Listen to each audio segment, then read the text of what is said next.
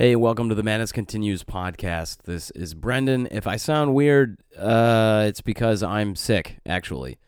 Um, it's been two weeks since I've recorded this podcast because I had uh, that interview with, um, pardon me, with uh, noted economist Michael Taillard last week. Uh, a lot of people like that, which I think was pretty cool. He's, uh, he's a pretty intelligent guy. He's very interesting to follow on Facebook. Um, apparently, here's what's weird. There's two things I want to talk about here. The first is that his Wikipedia article is being, like, attacked or something. I didn't know this was a real thing, but I sent some people to his Wikipedia article, and he saw in the podcast, he was like, hey, just want to F Y I let you know, if you send anybody to my Wikipedia article, it might not be there for much longer, which I thought was a little interesting. Uh, when I went there, there was a huge debate going on. He sent me to this metadata page where there's all this back and forth about it, how noted is Michael Taillard? Are any of his books useful? Is he a real academic?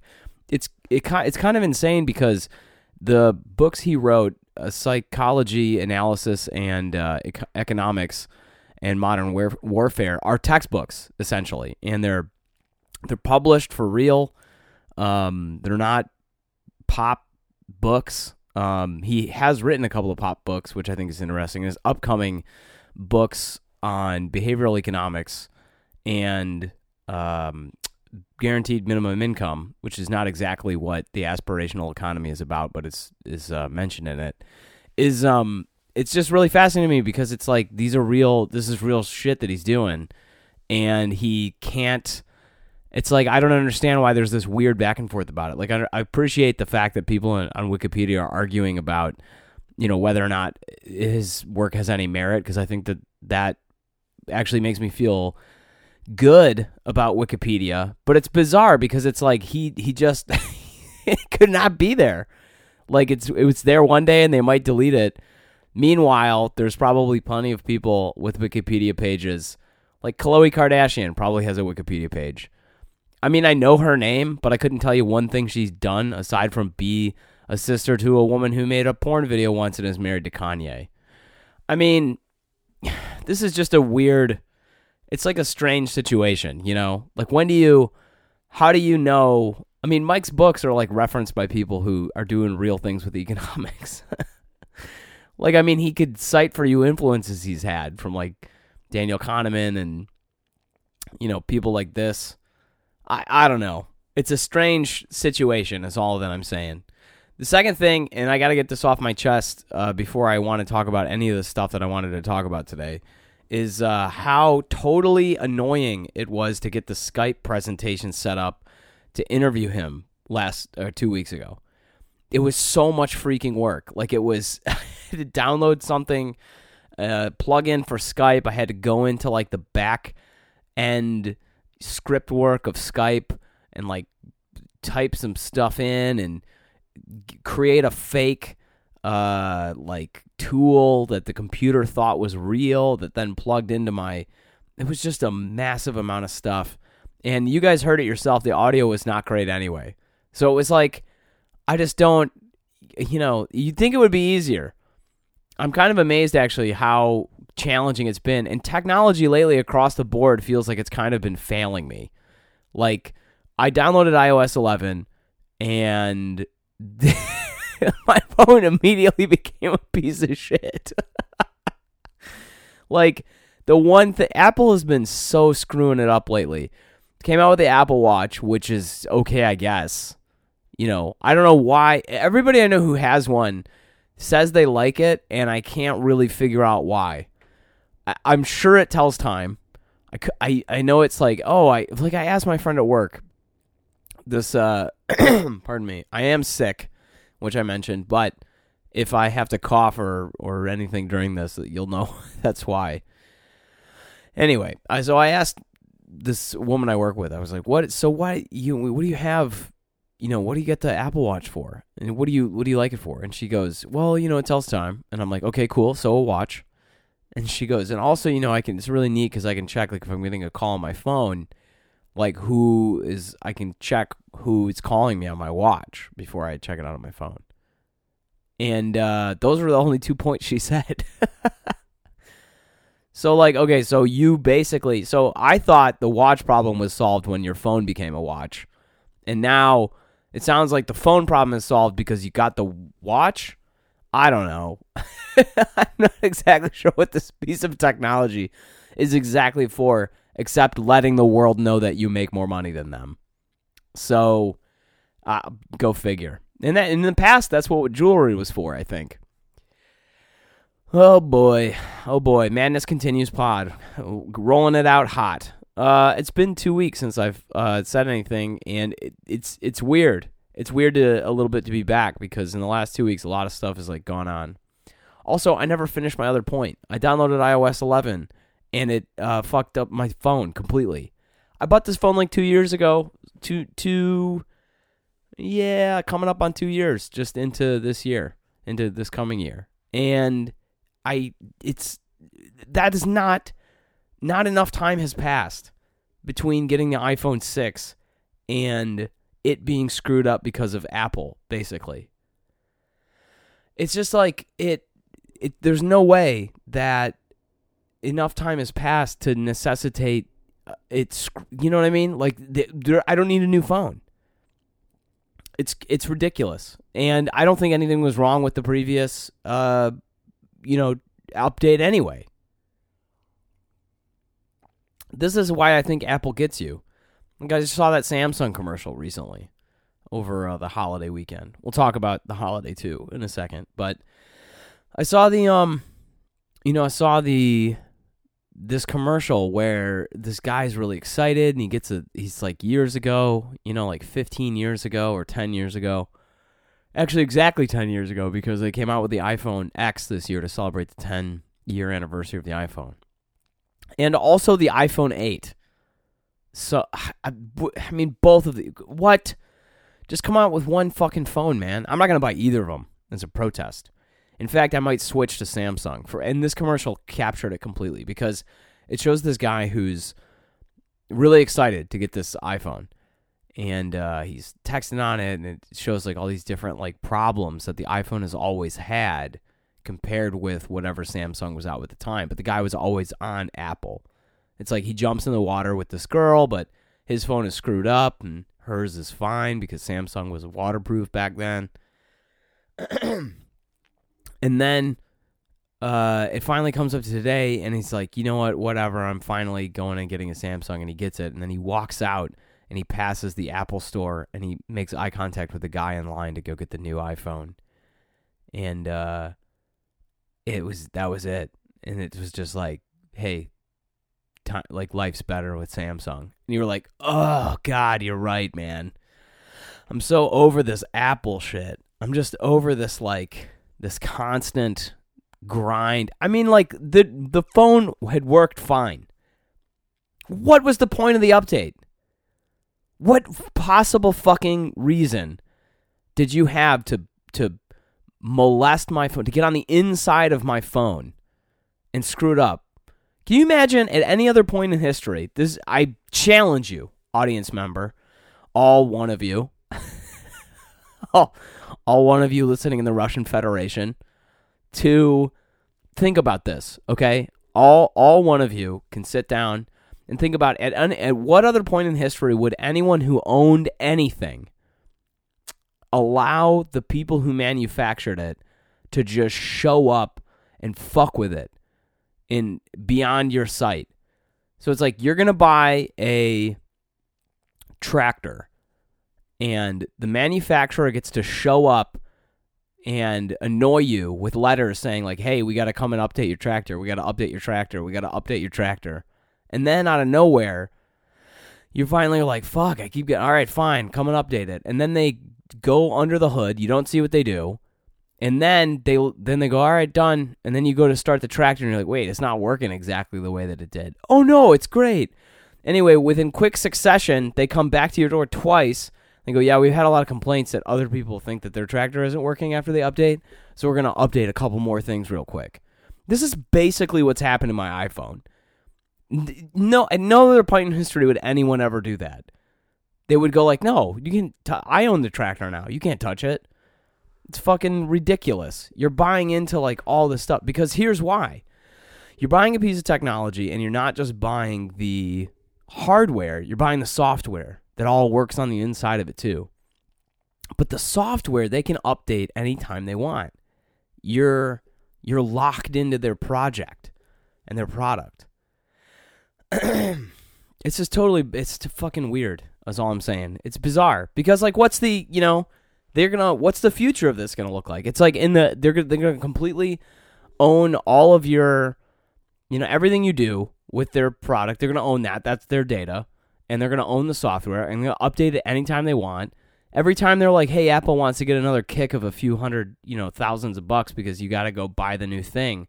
That's just what they're gonna do. They're gonna kick open the, uh, the old tractor hood and screw with it, and then they're like, oh, I guess you need to go buy the new tractor now. The new tractor's got a better camera, though. It's it's, it's insane.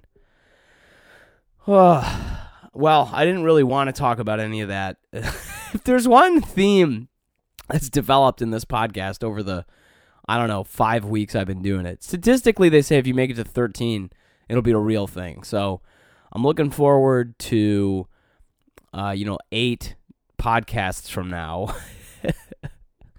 well into January when we're into the episode thirteen or fourteen, and uh, then I'll be like, okay, this is a real podcast, because now it's just a man yelling into a microphone, and then it will also be a man yelling into a microphone with the occasional guest, but I'll say we outlasted, we had thirteen episodes, so now I can say I'm a real man yelling into a microphone. Oh, man.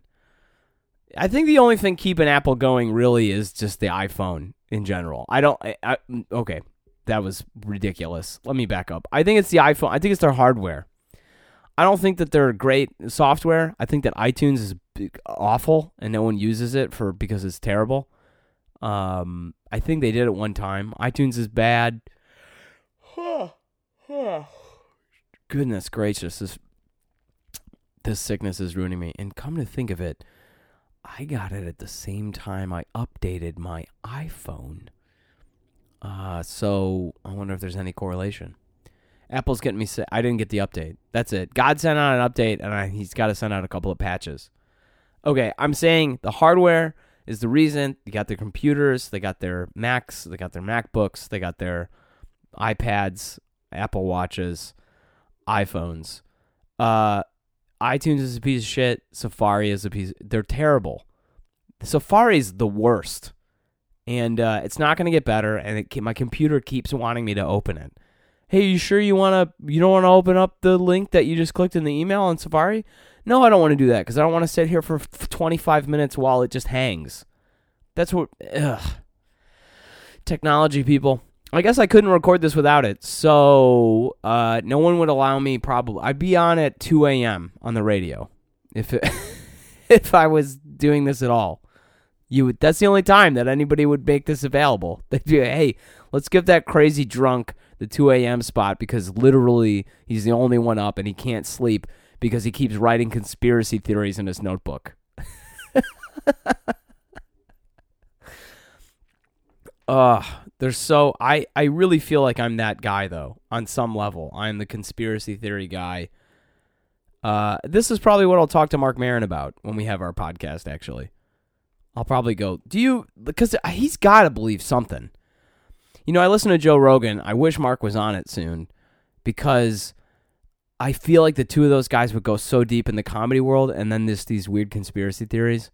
I think that like that's a real, it's a real thing that they could kind of bro out over, and I just want to hear that conversation, because I think that's, I mean, all right, this is will be the segue into the thing I really wanted to to talk about here. Um, well, I, I had two subjects that were serious. So the podcast is called The Madness Continues, and really the point is this: it's going to be a rant.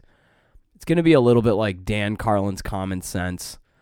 And it's going to be uh, me basically trying to make sense of a world in present shock and future shock, in a world of uh, Jean Baudrillard's proliferating data, simul- simulacrum and simulation, a world where the the amount of insanity that's taking place because of this proliferation of data, makes it impossible for anyone to grasp anything real or true. This is why Vladimir Putin listens to this podcast, because if I find a solution, he's fucked. That's just the case, because go listen to Adam Curtis, uh, who put out a, a series of documentaries. He's a very amazing documentarian. And Adam Curtis put out a documentary, documentary, or documentary, either one, tomato and tomato, which, by the way, is the worst joke to text to someone. Tomato, tomato. Anyway, Adam Curtis put out this great uh, documentary, and um, it was uh, it was recent, and uh, you can check him out at adam curtis blog dot com. And what Adam Curtis basically talked about was how this, uh, what he called asymmetrical, sort of asymmetrical warfare, but it was uh, warfare done by the Russians in order to promote an idea of an incoherent world in which people could not grasp what was really happening around them. It was impossible to get any sense of, of grounding, and as a result, the people who who uh, who did this, they were able to manipulate the public and seized power basically by by keeping the public uh, completely unaware of what was really happening. So you can think about it like this. In nineteen eighty-four, uh, George Orwell basically uh, said that there was a, a ministry of truth, and it was their job to go through every record and change the past and the sense of the past to fit the narrative of the present, such that we're telling you what's true, so that you have to forget that we were actually at war with someone else before Oceania, or not Oceania, uh, Asia or Eurasia, whatever. Um, but now we're allied with whatever. And the the problem there is that there's a massive amount of effort that has to take place to get rid of things that exist. And that's challenging because, as we know from the world we live in currently, the, the records always exist. There's always going to be records of things you did. You sent a dick pic when you were fourteen years old, too bad. It's always going to be out there. Snapchat's got it somewhere in the basement of a basement of a basement. So that years from now, when you run for office or something, it's going to come out and, and you know, you're little, they're going to be like, hey, you elicited someone into pedophilia. And that's how the system's going to get you in the future. But the point I'm making is this. Uh, in Hypernormalization, the documentary that Adam Curtis made, he's basically saying the opposite. He's the same thing, but by the opposite means. Instead of trying to go through the record to change the narrative so that it fits the current model of the official story, now let's just create so many different narratives. We don't know who we're at war with. Are we at war, war with Oceania? Are we at war with Eurasia? Are we, it doesn't matter. Get up and go to work. Vote for the party. Those are the only things that are true. So, like, you can see how this is working. In a world of very confusing and disparate uh, n- narratives, we're, we can only f- tend to focus on one or two different criteria that, that cause us to make sense of the world. Pardon me while I get a drink of this tea. Sorry, there. Uh, Blake's Hard Cider from Armada, Michigan. I, I'm not drinking any this week because I'm I'm sick, man. You guys are delicious. I've got a whole... I bought a case of you, actually. If anybody listening to this podcast, by the way, has the hook, which is not none of you. Uh, this will be the running joke. When this podcast has one hundred thousand listeners, which will happen, uh, I'm still going to make that joke. Nobody's listening to this podcast. Meanwhile, meanwhile, so uh, if anybody knows Blake's Hard Cider, uh, please put me in touch with them. I would love to get sponsored by them. Because I bought a case of you guys to help me of uh, the Black Phillip before it went off the shelves, because I needed all the help I could get to get me through the uh, holidays. Actually, in many ways, I think this podcast will probably be a boon. If you're an extrovert out there, which is uh, the potentially the predominant number of people in the United States, you you need to start a blog, a blog, Jesus, a podcast. You need to start a podcast. because uh, just turning something on and talking to it is therapeutic so much. And uh, here's the thing. The world is really starting to not like uh, extroverts. There are so many books that are coming out recently that are saying, like, the introvert's edge and you're an introvert, why introverts win. Here's the thing. Uh, I'm happy if you're an introvert. I'm great. You know, that's that's wonderful. You, it's whatever. It's exactly the same. Actually, I'm not happy. Fuck you. I don't want you. You're you're a, you're a, you're frustrating at parties. Okay. You uh you get angry when I try to have a conversation with you. You make me feel awkward, and I have to put all the energy into a conversation. Okay. How about you learn something about actually dealing and talking with people? How about that? Okay. Then go, you know, do your math problems in a corner. You know, if it were just people, if it was the world was just extroverts, we wouldn't have any of this technology. You know what it would be? It would just be everybody having a great conversation. We would have had all just gone on a run in the Serengeti. It would have been midday, be very hot. We'd run a caribou to death or whatever, uh, impala. It would just be hopping around until it died. And then we'd all eat it and have a great conversation. And then we'd have group sex later because that's what extroverts do. And uh, instead, you had to invent the better spear and compete and make me feel awkward for being naturally a nice person. So, you know, go kick rocks. All right, great. Now that I've alienated that segment of people from this pod, the the listening, the listenership to this podcast will continue to deteriorate until it's really just me. Oh, man, I really want to get into this Adam Curtis uh, hypernormalization shit, in a, and I, I really do, because there's two things I want to talk about in it. But before that I do, I really have to t- confess this, too. I have been listening to my own podcast so much. It is so weird. It is like the weirdest form of mental masturbation, because I, I you guys, this is why you guys need to do it, is because I really... I, I just love hearing my voice. What a weird, it's so weird.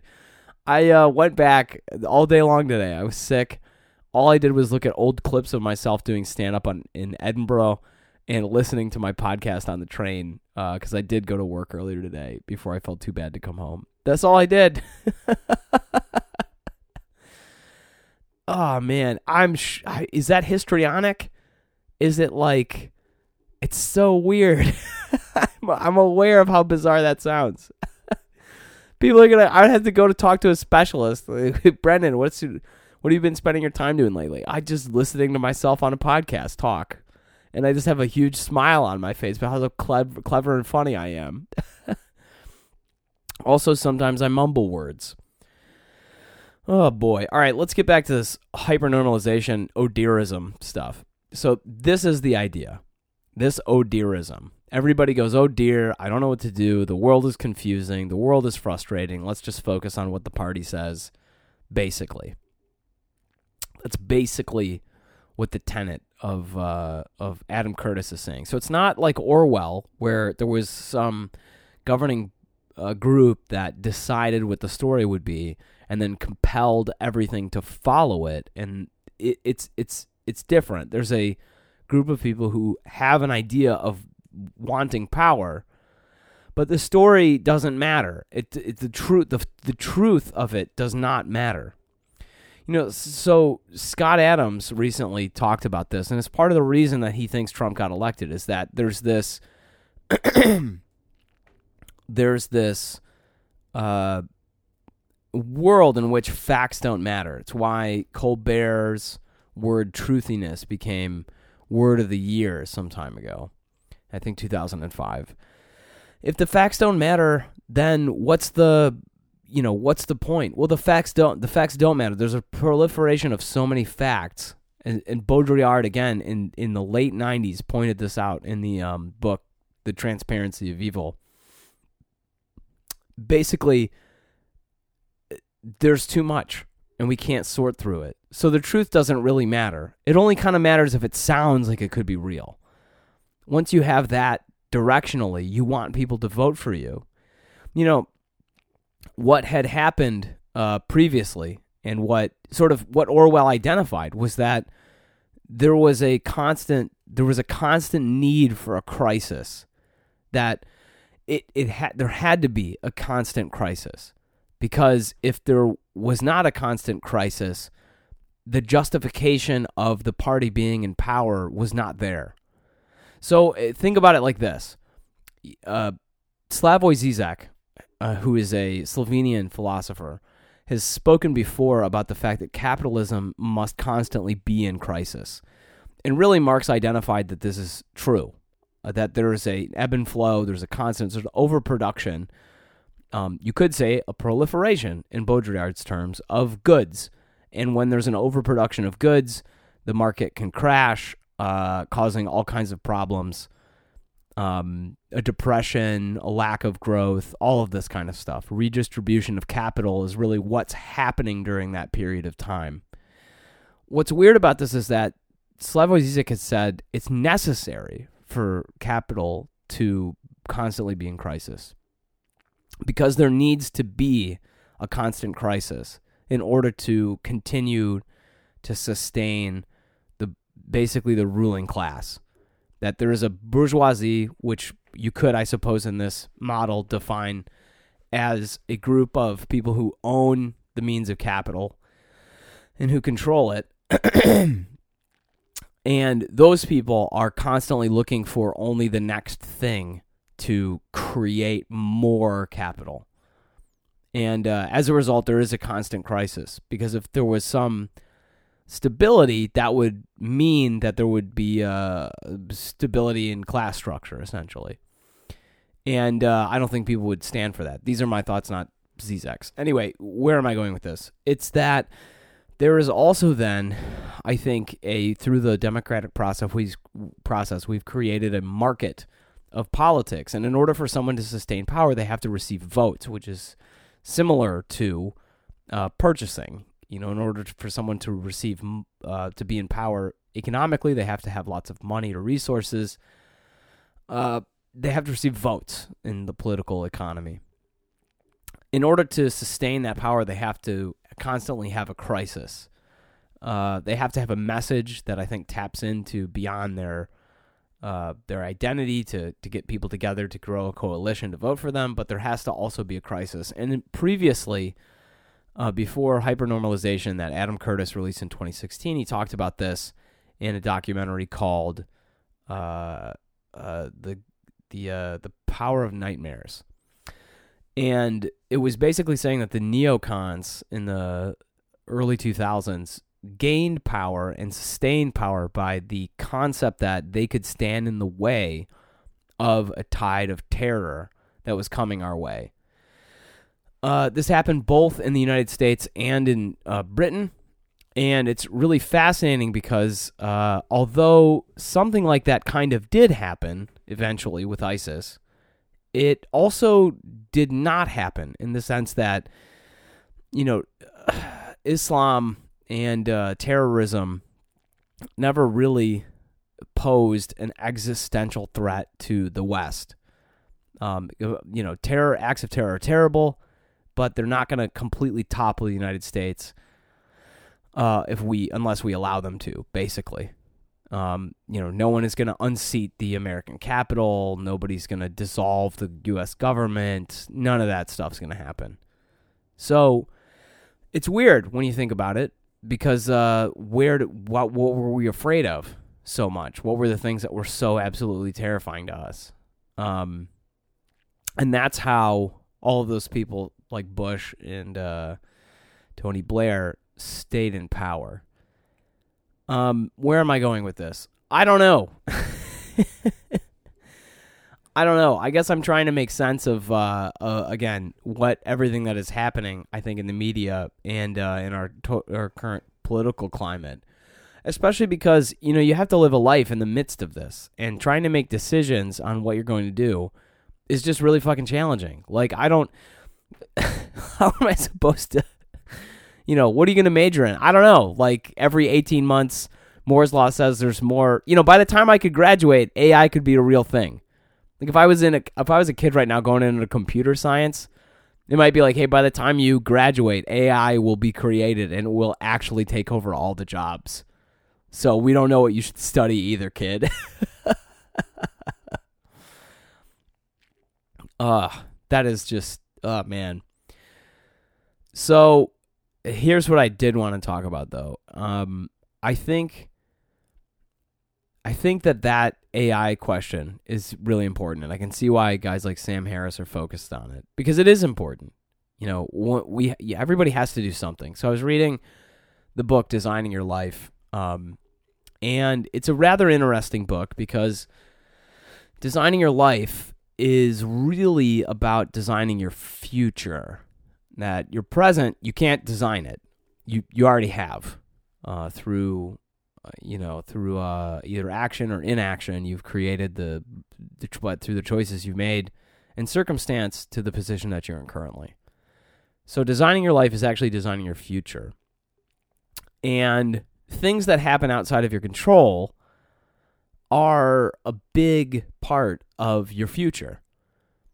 You know, you can, let me put it this way, you can sit down and write out a twenty-year plan as intricately as possible. Uh, but, you know, two days after you write that plan and begin executing it, you can get hit by a bus, and now your plan is totally changed. So at some level, I mean, you can't plan, you can you could you can maybe go, hey, maybe there's going to be some rainy day idea that there could be a, you know, an accident that might happen in my future. I better put some money away from for the, for something like that if it happens. But you can't really foresee, you know, I say it's a bus. Maybe it's an asteroid that destroys the western side of the United States. You're you're you're alive because you live in, you know, let's say, you know, the mid-eastern United States somewhere like Tennessee. You're all right, but the world is a radically different place because of a completely bizarre accident that took place. Are your plans going to stay the same? I mean, obviously you can't plan for things you can't foresee. But you're trying to decide at some level, what do you, what can you foresee and what can't you?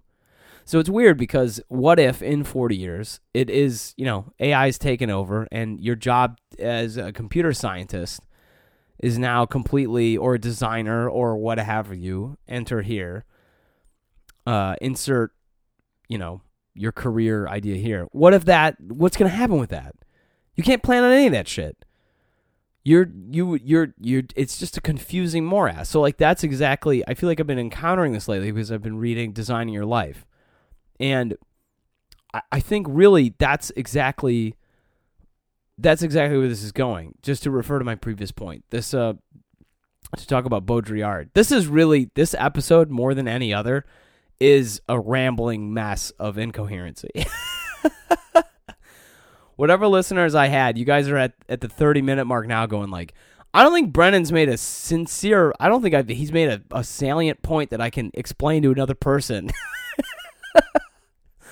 once in the last thirty minutes here. Essentially, all he's doing is throwing out names and half-baked ideas and crossing his fingers that at some point this is going to sound coherent.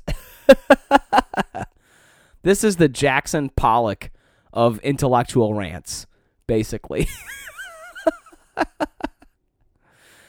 Oh, man. Uh, l- okay. Let me back up. In my conversation with Michael Taillard, one of the things that I mentioned was that my feeling is that we're a group of, of, of people, basically, who is increasingly only serving uh, the means of production or capital. That all we do is we shepherd that capital into the future, and we are essentially stewards of it. Um, and and really, that's maybe how it's always been. And if you don't believe me, think about it like this.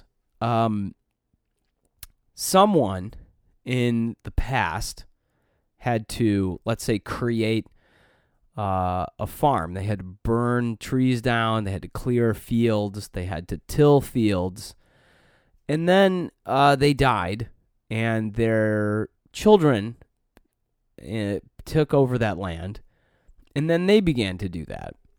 And then one of them created a plow, and then they now use that plow with a cow to till the fields faster and get more space, and then one of those kids did, did, you know, one of their children, generation three now, determined that, oh, if we take the cow dung and we put it in the field, it actually fertilizes the field and more things grow, and so on and so forth. And where I'm, where I'm trying to go with the, with this is this.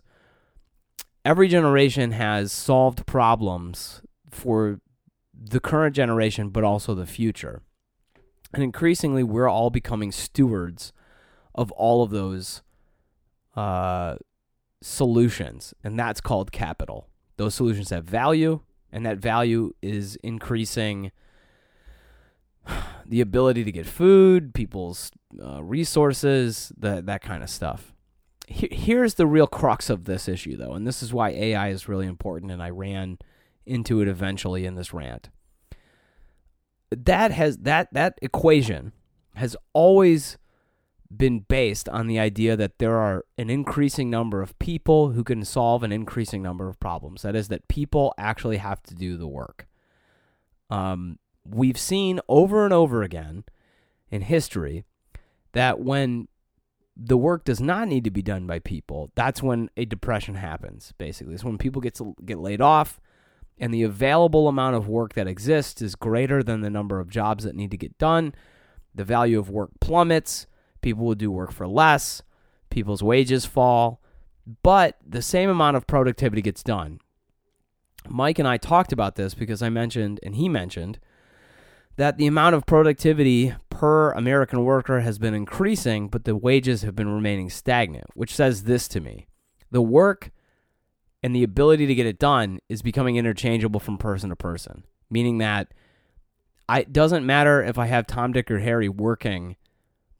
I've created a position such that if a person is there, they can get a lot of work done because of all of the machinery I've built around them, for example.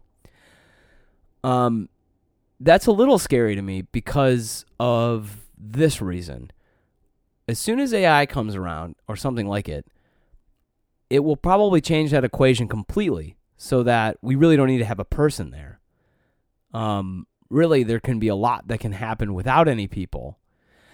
Now, if all we're doing is existing in order to be a stewards for this capital, once that capital starts being able to take care of itself, uh, we don't need to have any people around anymore to be stewards of it. And uh, that's a little scary because uh, then where do the people go? People don't have to be employed. Now, Michael Taylor's answer to that question is guaranteed minimum income, potentially. Finland is currently uh, doing that. We are going to have to have radical, as Sam Harris says, changes in our conceptions of morals and ethics around work and on value, because people who cannot possibly get any work done because they're being outperformed at every turn by ro- robots and artificial intelligence are going to have to die, or, I mean, the amount number of people we need around will be very little. And essentially all of that capital will exist basically to serve them. So there's a handful of people now who are basically billionaires who own all of those means of production and resources. And my genuine concern, and you, maybe you can hear it in the tone of my voice because I'm not making any fucking jokes right now, is that those people will be the only ones who exist to carry their genes and information into the future, and the rest of us will all die out. Notice I haven't cast myself with that group of people. Either it's because uh, I don't believe I'll be there, or because I do, and I'm just trying to fool all of you. Probably what'll happen is this. Everyone's genome will be sequenced and saved. Uh, your uh, genes will be placed in a computer bank somewhere uh, in case they're needed in the future for any known reason. Uh, maybe you'll be allowed to have kids, maybe not, probably not. You probably won't even want to have any. And what will actually happen is either your brain will be downloaded into a computer where you can live out eternally in some kind of happy place, or um, you'll just be allowed to die off, basically, until the end of your days without any children. And uh, that'll probably be it. It'll be a weird end to the human experiment. Um, that's what I'm foreseeing, though. Well, guys, uh, the battery ran out of this technological uh, recording device I've got here. just in time, interestingly, to uh, finish up this podcast. I was getting to my crescendoed point right about the minute forty-five anyway. Um, yeah, look, uh, this is not the best edited episode I've ever had, but here's the deal. This is an interesting and scary time, and I, I hope that the future works out positively for us. Um, I'm nihilistic, and I can talk more next week, I think, about the, how that nihilism manifests, because there are funny things about it. But more importantly, I want to outline my feelings on it before we have an interview coming up soon with a really interesting philosopher, John Marmysz, who authored uh, Laughing at Nothing, basically uh, humor as an answer to nihilism. So I'm looking forward to interviewing him in a few weeks. Uh, otherwise, you guys, the madness continues, and as you can see, I'm trying to make sense of it in whatever disparate way I can. Take it easy. I uh, hope I feel better, and I'll see you next time.